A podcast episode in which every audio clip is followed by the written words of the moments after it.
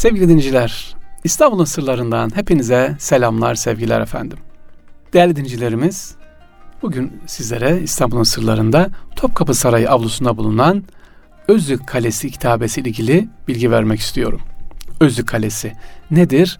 Ruslar 1792'de Kafkaslar'da bulunan Özlük Kalesi'nde teslim olan Türk askerlerini ve hatta kadın içinde bulunan kadın çocuk sivil demeden 25 bin kişiyi katlettiklerini anlatmak istiyorum efendim. Üzücü bir e, bir olay ama e, sebebi nedir? Özellikle bizim Topkapı Sarayı'na girdiğimiz zaman tam ortada bir böyle anıt var sevgiliciler.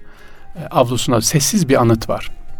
Bu Sohum yani Özü Kalesi'nin kuşatarak Ruslar 1792'de kale içerisinde bulunan e, askerlerimizi acımasız bir şekilde hani soykırıma adeta uğrattılar. Hani bugün diyorlar ya soykırım ya da şu anda inşallah durur, inşallah hiçbir savaş sevilmez, istenmez. Allah e, biraz önce bitmesini nasip etsin, kolaylaştırsın Ukrayna ile Rusya savaşı.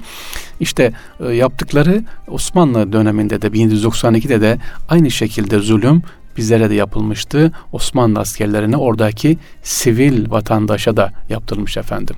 Osmanlı askerleri beyaz bayrak sallamış ve silahsız bir şekilde teslim olmuşlardı. Dikkat edin 1792'de Ozi Kalesi'nde.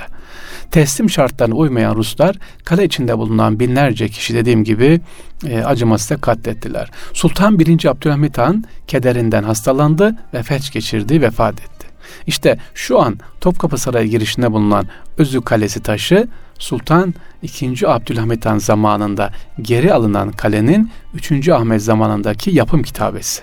Elhamdülillah bakın 1. Abdülhamit Han dikkat edin 1. Abdülhamit Han kederine hastalandı felç geçirdi. 2. Abdülhamit Han zamanında e, kale geri alındı. 3. Ahmet zamanındaki yapım kitabesi şu anda Topkapı Sarayı'nın girişinde sevgili dinleyicilerimiz. İşte bunları dediğim zaman İstanbul'un sembolleri önemli.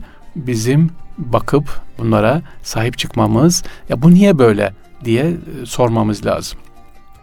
Sevgili dinleyiciler bir diğer bilgi bugünle ilgili İstanbul'un sırları ile ilgili İstanbul'da en eski padişah camisi hangisi diye soruluyor. Cevabı çok basit. Fatih Camii diyeceksiniz değil mi? Ama değil. Neden? İlk camiyi Fatih Sultan Mehmet Han yaptırmadı mı kendisi Selahattin camilerinden? Evet Fatih Sultan Mehmet Han yaptırdı ama 1790 depreminde sevgiliciler İstanbul'daki o küçük kıyamet dediğimiz depremde yıkıldığı için büyük bir bölümü 3. Mustafa tarafından Fatih Camii yeniden yapıldığı için aslında en eski cami o zaman hangisi oluyor? En eski padişah cami Beyazıt semtinde bulunan Sultan Beyazıt'ın ikinci Beyazıt'ın yaptırmış olduğu Beyazıt Camisi'dir. Beyazıt Camii'nin çok güzel özellikleri var. Nedir? Efendim bu camimizde Cami Hakkın Evliya Çelebi seyahatnamesinde anlatıyor. Diyor ki bu caminin temeline başlandığında mimar başı diyor ki padişah mihrabı nice koyalım diye sorunca Sultan Beyazıt Veli ayağım üzere bas der. Sultan ayağı üzere basınca Kabe-i Şerif'i gören mimar hemen Beyazıt'ın ayağına yüz sürüp ilk olarak caminin mihrabını yapar. Evet İstanbul Beyazıt Camii yapılana kadar Kabe tayini Mesacid-i Evvel denilen İstanbul'da Kabe en yakın cami olan Akbıyık Mescidinde alınıyordu sevgili dinleyiciler ama Sultan Beyazıt Han'ın bu e, kerametten sonra İstanbul'a yapılan tüm camilerin kıble tayini daha sonra Beyazıt Camii esas alınarak yapılmaya başlanmış. Evet Beyazıt Camii'ni anlatıyoruz.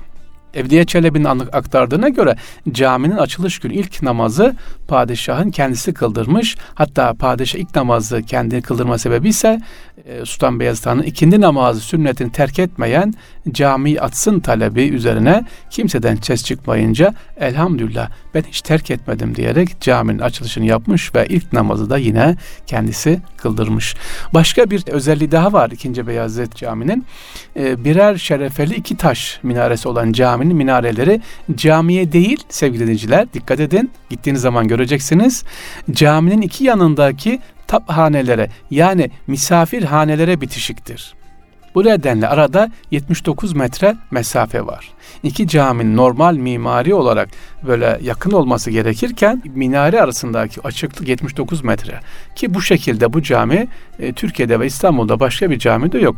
Renkli taşlar ve küfi yazılarla bezeli minarelerden sağ tarafta olanı özgün süslemelerin büyük ölçüde korur ancak diğeri birkaç kez onarım geçirmiş ve bezemelerini yitirerek daha sade kalmıştır. Bu sağdaki minare Selçuklu'dan Osmanlı'ya geçişin İstanbul'daki tek numunesi olarak bugün gittiğiniz zaman görürsünüz sevgiliciler. Böyle e, nasıl kapalı çarşıya girmeden e, seviniciler e, Babu Selam kapısından yani üniversiteyi arkanıza aldığınız zaman kar, hemen sağınızdaki cami, e, minare evet Selçuklu'dan Osmanlı'ya geçişin İstanbul'daki tek numunesi olarak bu camide görebilirsiniz değerli dinleyicilerimiz. Evet İstanbul'un sırlarında bugün sizlerle İstanbul'un güzelliklerini dilimiz döndüğünce aktarmaya devam ettik değerli dinleyicilerimiz. Allah nasip ederse inşallah tekrar görüşmek üzere efendim diyoruz ama bitirmeden bakın görüşmek dedim ama aklıma geldi. Sorularınız var. Sorularınızı merakla bekliyorum. Dediğim gibi lütfen bana bilgiler de geçin. Ee, ben her şey biliyorum değil bilmiyorum. Habire adım adım araştırıyorum. Daha önce bildiğim ama yanlış olan ya da değişmiş olan bilgileri de hemen hem internet sitemde hem de buradan düzeltiyorum. Bakın böyle demiştim ama şimdi düzelttim. Doğrusu buymuş diye öğreniyoruz. Çünkü bilgi geldikçe geldikçe kendimizi ne yapıyoruz? Tazeliyoruz, değiştiriyoruz. Sizler de İstanbul'un özellikle İstanbul'da olanlar, seviniciler İstanbullu İstanbul'u sahip çıkalım, sevelim. İstanbulluyum derken şimdi soruyorum nerelisiniz? Bunu hep hatırlarsanız nereliyim? İşte Ankaralıyım, nereliyim? Konyalıyım diye sevgiliciler. E, esas olan nedir burada? Hayır İstanbulluyum. Nasıl yani? Ama ben Konyalıyım. Kardeşim 3 yılı geçti mi? Oo hocam 30 yıldır. O zaman İstanbullusun. Evet sevgili İstanbullular. Hepinize selamlar, saygılar. Allah'a emanet olunuz.